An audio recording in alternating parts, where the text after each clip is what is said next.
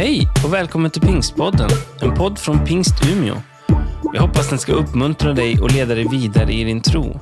För att få mer information om Pingst Umeå och allt som händer i kyrkan, gå in på umia.pingst.se eller följ oss på Instagram och Facebook, at pingstumia.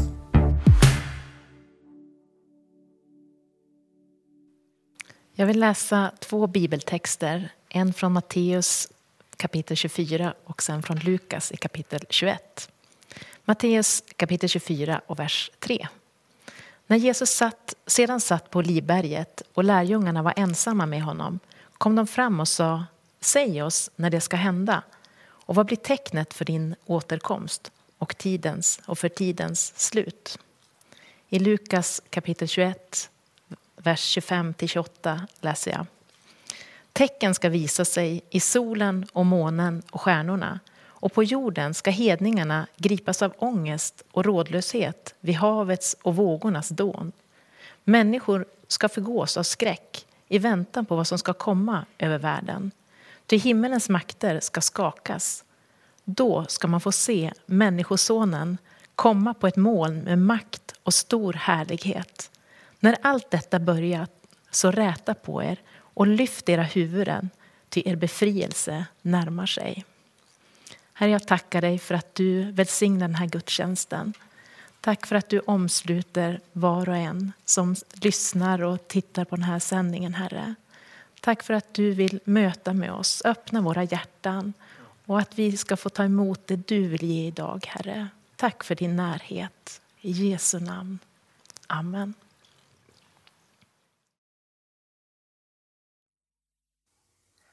Han tog hennes hand.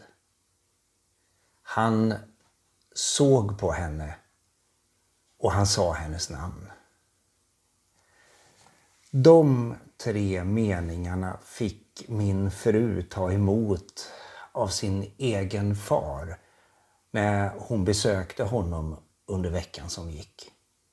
Han är gammal och trött och sliten. Han ligger på sitt yttersta och längtar nog egentligen efter att arbetsdagen, att livsdagen här i tiden ska få ta slut så han får vila och gå in i den eviga världen.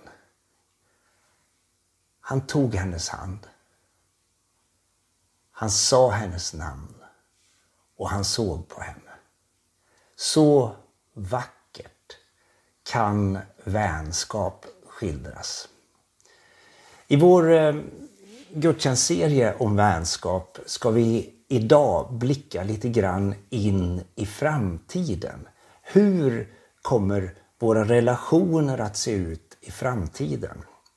Och som du ser så, så står jag inte i kyrkan och, idag och predikar utan jag sitter faktiskt hemma i min egen bostad. Väntar på ett covid-test som jag hoppas ska vara negativt. Vi får se. Men jag är inte orolig. Hur kommer våra relationer att se ut i framtiden? Vad säger Bibeln om framtiden? Det är ju så härligt med Bibeln att den, den tar oss inte bara med bakåt i tiden utan eh, den blickar också framåt. Om historien ger oss svaret på frågan varför vi är här ger framtiden oss, Bibelns beskrivning om framtiden oss hopp. Nu är det dock så att Bibelns skildring om framtiden den är dubbel. Inte bara så att det handlar om himmel och helvete utan Bibeln säger att det å ena sidan kommer att bli ganska kämpigt i framtiden. Det är lite som när en kvinna är på väg att föda Födslovärkarna, de är kämpiga. Födslovärkar är som ett tecken på att nu kommer snart en ny födelse. Nu kommer snart ett nytt liv in i den här världen. Och födslovärkarna som Bibeln beskriver kommer att eh, inträffa. De eh, berör också våra relationer. Det är den ena delen och den, de är ganska besvärliga. Men den andra skildringen av framtiden som Bibeln ger och som har bäring på våra relationer, det är ju den beskrivning Bibeln ger av himlen. När allting är över, när den nya världen har ankommit och vi får stiga in i Guds rike eller Guds rike stiger in i vår värld med hela sin rikedom och härlighet. Ja, men då, då ska det bli bra. Då kommer inte den som eh, har en språk, språkbakgrund eller en hudfärg att möta en med en annan språkbakgrund eller hudfärg. Med, eh, man kommer inte att möta varandra som motståndare utan i kärlek och respekt kommer man att famna varandra. Då ska människor ifrån alla folk och etniciteter stå tillsammans och de ska förstå varandra och leva i fred och kärlek. I fred och rättvisa. Sanning och nåd kommer att kyssa varandra i den världen. Det är något fantastiskt som väntar. Men innan vi är där så kommer det att hända grejer som blir som verkarna för en kvinna när hon ska föda. Om vi läser ifrån Matteus evangelium, det 24 kapitlet, så ser vi att frågan ställs. Säg oss, säger lärjungarna. När ska det hända? Och vad blir tecknet för din återkomst och för tidens slut? Då ger Jesus ett svar. Han säger att ni kommer att få se tecken i den politiska världen som kommer att peka på mot att återkomsten, Guds stora återkomst är nära förestående. Det kommer att bli politiska motsättningar som får globala konsekvenser. Första gången vi såg det i världshistorien, det var under 1900-talet. Nu ser vi det också under 2000-talet. Och det säger oss att Guds återkomst är nära förestående. Jesus talar också om tecken eh, i den, eh, i den eh, religiösa världen. Religionen kommer att få större betydelse i tidens avslutning. Eh, lite märkligt kan vi tycka som lever i ett av världens mest sekulariserade länder. Men vi börjar ana att religionen får större betydelse också i Sverige. Vi märker det att politikerna också vänder sig till civilsamhället. Man pratar om trosamfunden som en viktig kraft. Det är en, ett nytt språk och delvis också ett nytt sätt att tänka som vi märker också i vårt land. Jesus säger att det ska uppstå personer som påstår att de är Messias. Var vaksamma, tro inte på allt. Ett av de starkaste religiösa tecknen som Bibeln talar om och som Jesus talar om, det är eh, berättelsen om att det israeliska folket ska återvända till landet som Gud gav Abraham. Kanans land. Vi ser det ske inför våra ögon. Den israeliska statens födelse 1948 blir för oss som läser Bibeln och tänker att Gud ska återkomma, att Kristus ska återkomma. Det blir ett tecken på att nu är det nära förestående. Men när man läser det här kapitlet så ser man också att det finns ett tecken som berör våra relationer.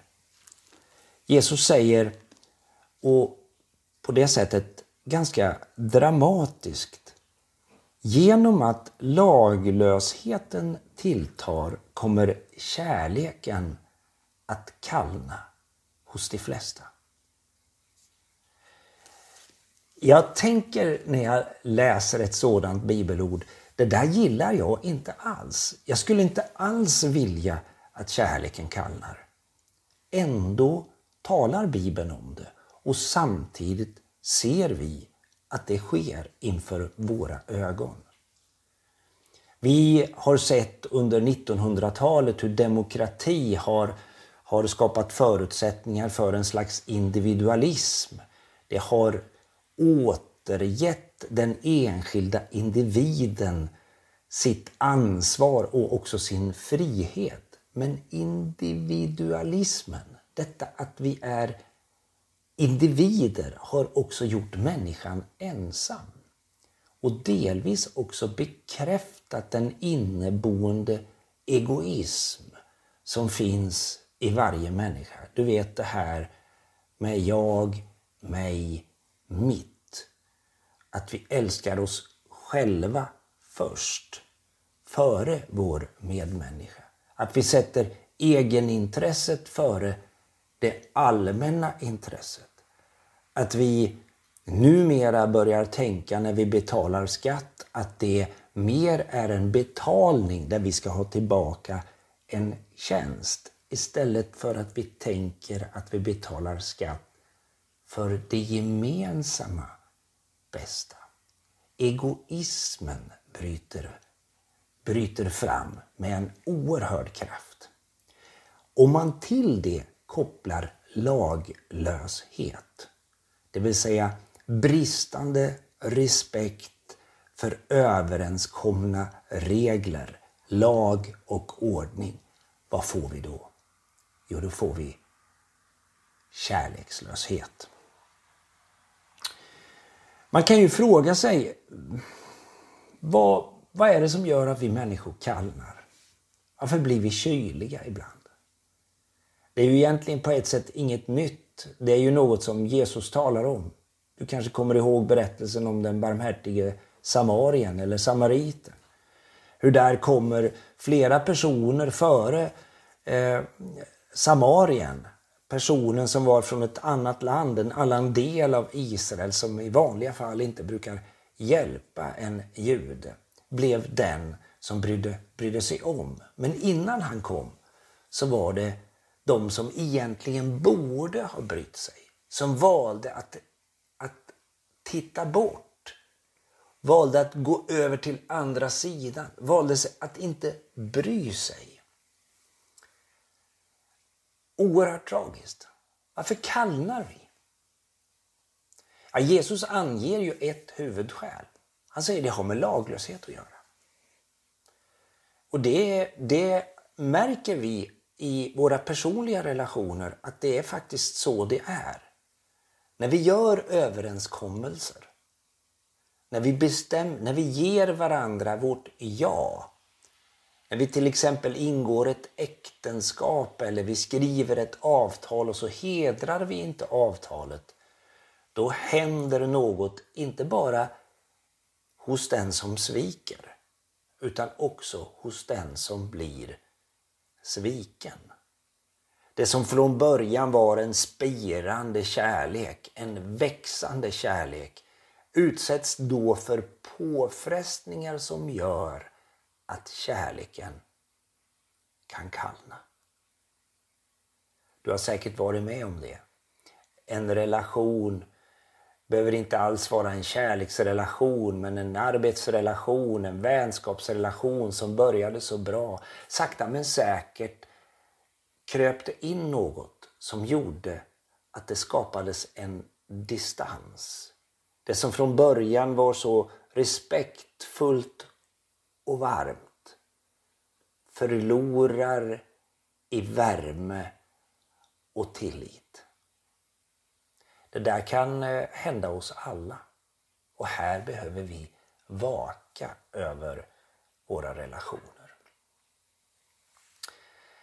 Du kan säkert fundera vidare själv och, och, och, på vad det är som gör att vi kallnar. Jag tänker att vi skulle, vilja, skulle behöva bestämma oss för att vi ska bjuda kylan motstånd. Finns det något sätt att råda bot på kylan som vill tränga in i vår tillvaro? Kan vi bjuda kylan motstånd? Jag skulle vilja ta upp tre saker som kan hjälpa oss att hålla oss varma. Det är väldigt enkelt. Eh, tre metaforer. Ja, men om, man, eh, om man inte vill frysa, då behöver man sätta på sig kläder.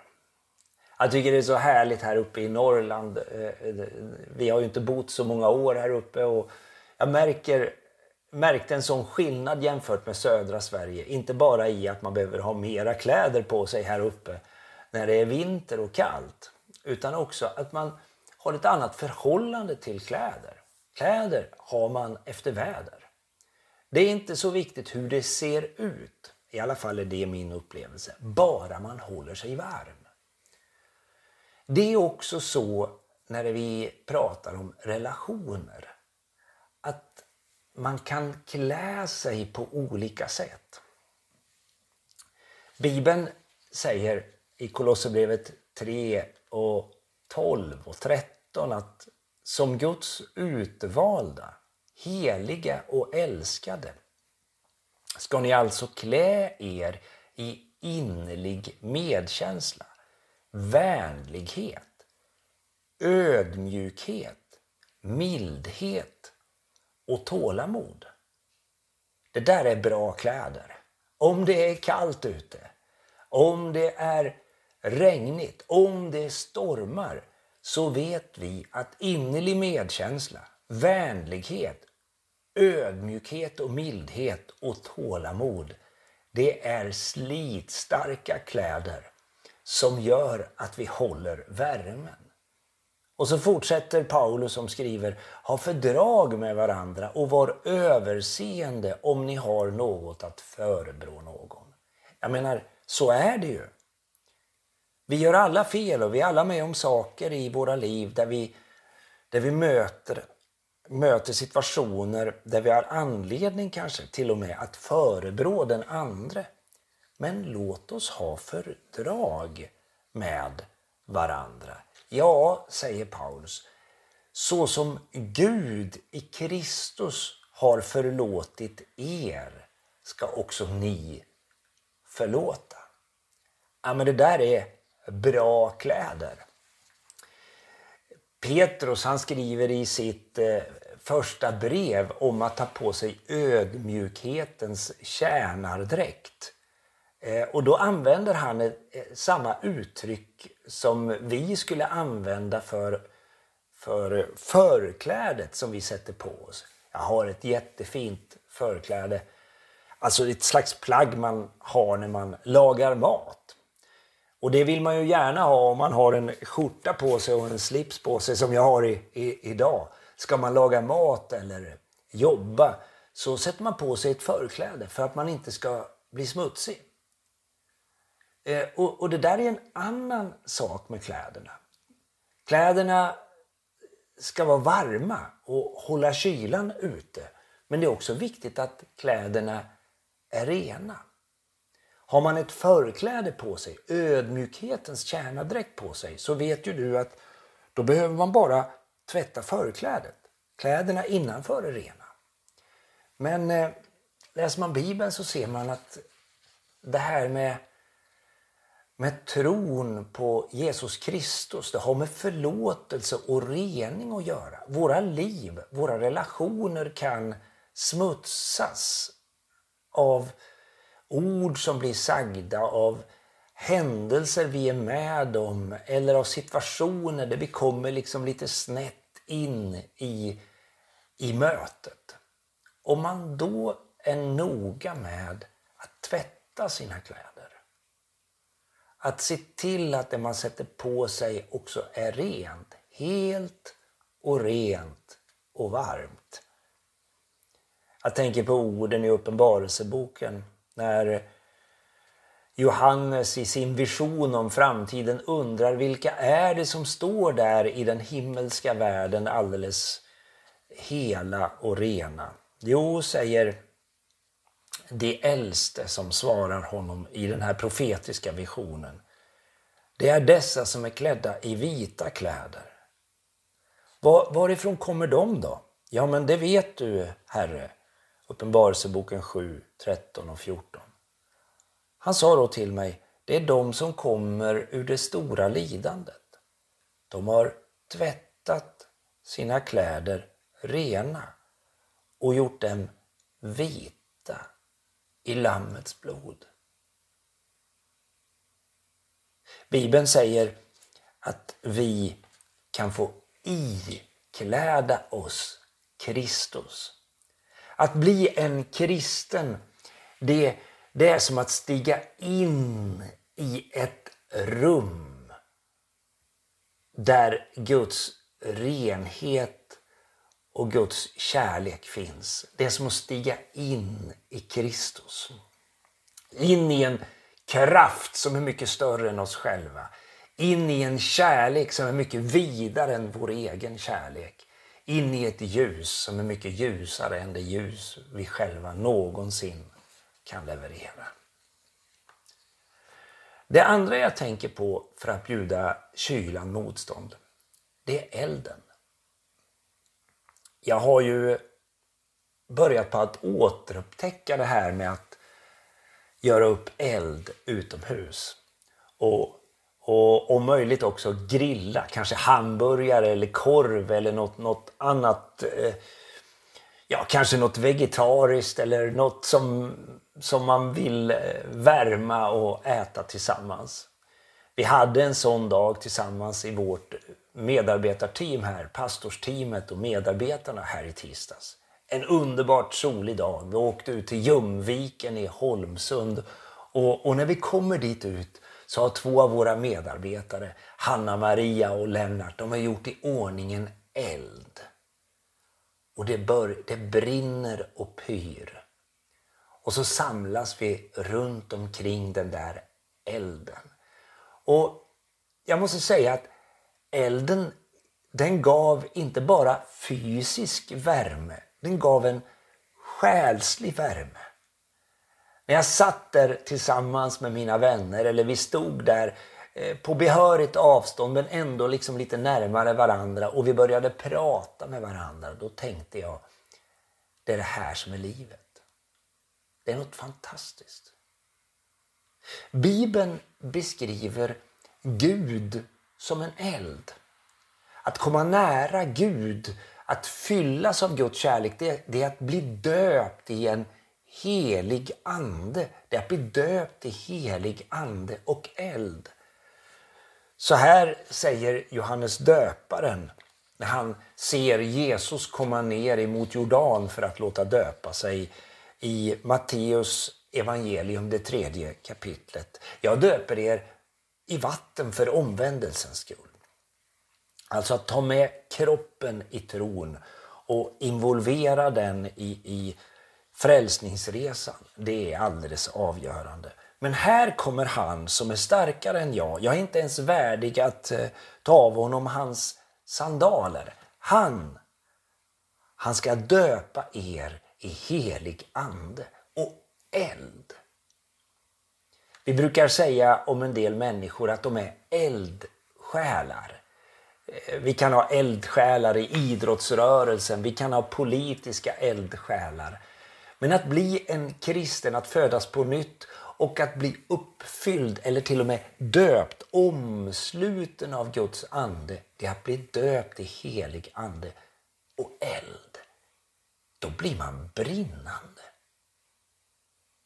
När du tittar på ditt liv kanske du tänker, att kärleken har kallnat. Vet du, Gud kan röra vid dig. Där du är just nu. Du kan få bli döpt i helig ande och eld. Du kan få bli vidrörd av Gud. Precis som Emmausvandrarna när de vandrade tillsammans med Jesus bort ifrån Jerusalem och eh, liksom började sakta men säkert höra att Gud talade till dem när de lyssnade till Jesus. Då bjuder de in honom in i sitt eget hem, ber honom sitta ner. De äter tillsammans med Jesus och när Jesus börjar bryta brödet, då händer någonting.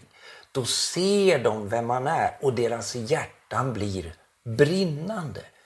De får tillbaka värmen i sin relation. De får tillbaka hoppet genom tron på Jesus Kristus.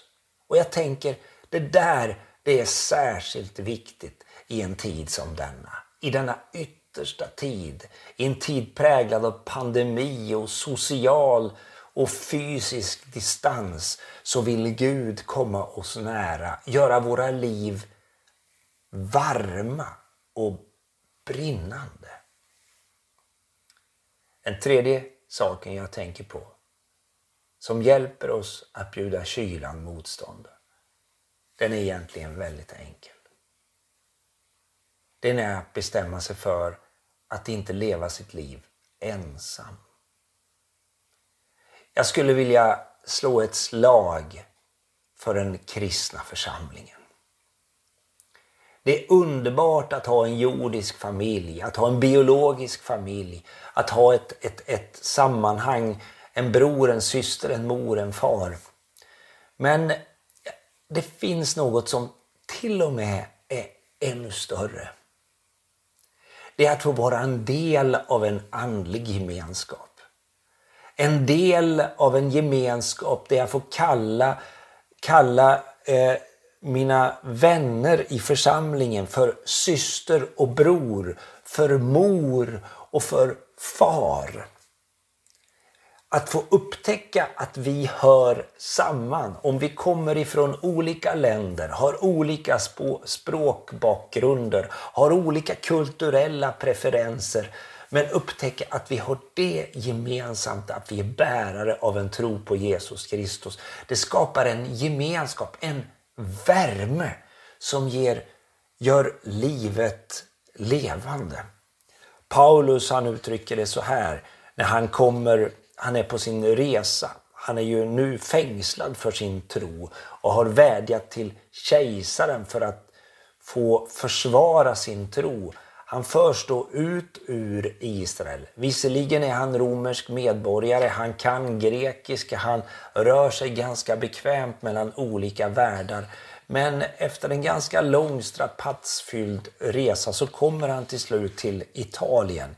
Och då berättas det i Apostlagärningarnas sista kapitel, det 28 kapitlet och den 15 versen, att bröderna vännerna i församlingen som fanns där i Rom, där han aldrig hade varit förut.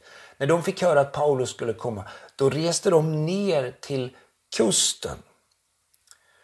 Och, och för att möta Paulus. Och när Paulus såg bröderna, han såg sina vänner i församlingen, då tackade han Gud och fylldes av tillförsikt. Så jag tänker nu när vi lever i avslutningen av den här pandemin. Vi ska snart få mötas igen. Vi ska snart få krama om varandra igen. Vi ska snart få fylla varandra med den tillförsikt som bara den kan fyllas av som möter andra troende. Så var rädd om församlingen. Var med och bär församlingen i bön.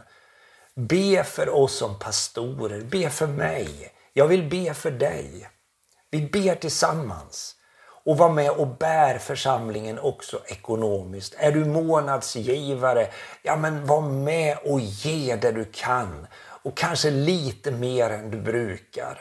Har det varit länge sedan du gav en kollekt, varför inte utmana dig själv att ge lite extra? Var med och bidra och du kommer att märka att ditt liv fylls av en värme. Vi behöver hela, rena och varma kläder. Det har vi i Kristus. Vi behöver vara brinnande. Vi behöver elden. Det har vi i Jesu ande. Och vi behöver varandra. Det är ett bra sätt att bjuda kylan motstånd. Jag tänker att när Jesus säger att genom att laglösheten tilltar kommer kärleken att kallna hos de flesta, så säger han det inte som ett hot utan som en realistisk beskrivning av verkligheten. Men han säger också att när det sker, då är hans återkomst mycket nära. Så låt oss se framåt med hopp. Jesus Kristus ska komma tillbaka. Vi ber tillsammans. Gud, jag vill tacka dig för att du är hela världens och livets skapare. Du är också vår frälsare och vår hjälpare. Jag vill tacka dig för att du ser oss och våra liv. Du vet om när, när våra hjärtan är varma, men du vet också om den kyla som vill tränga sig in i våra liv. Den ensamhet som pandemin har orsakat. Herre, jag vill be att du skulle värma oss med din helige Ande. Och nu, i gudstjänsten, vill vi ta på oss de kläder som du är för oss Jesus. Vi vill ikläda oss Kristus. Jag vill ta av mig mina gamla, smutsiga, trasiga kläder och sätta på mig dina hela, rena kläder. Och jag vill tacka dig för att vi har varandra som kyrka. Att ingen av oss behöver vara ensamma. Att vi kan stå tillsammans, be för varandra, räcka ut händerna till varandra. Gud, jag ber om din välsignelse över varje bror och varje syster. Jag gör det i Faderns, Sonens och den helige Andes namn. Amen.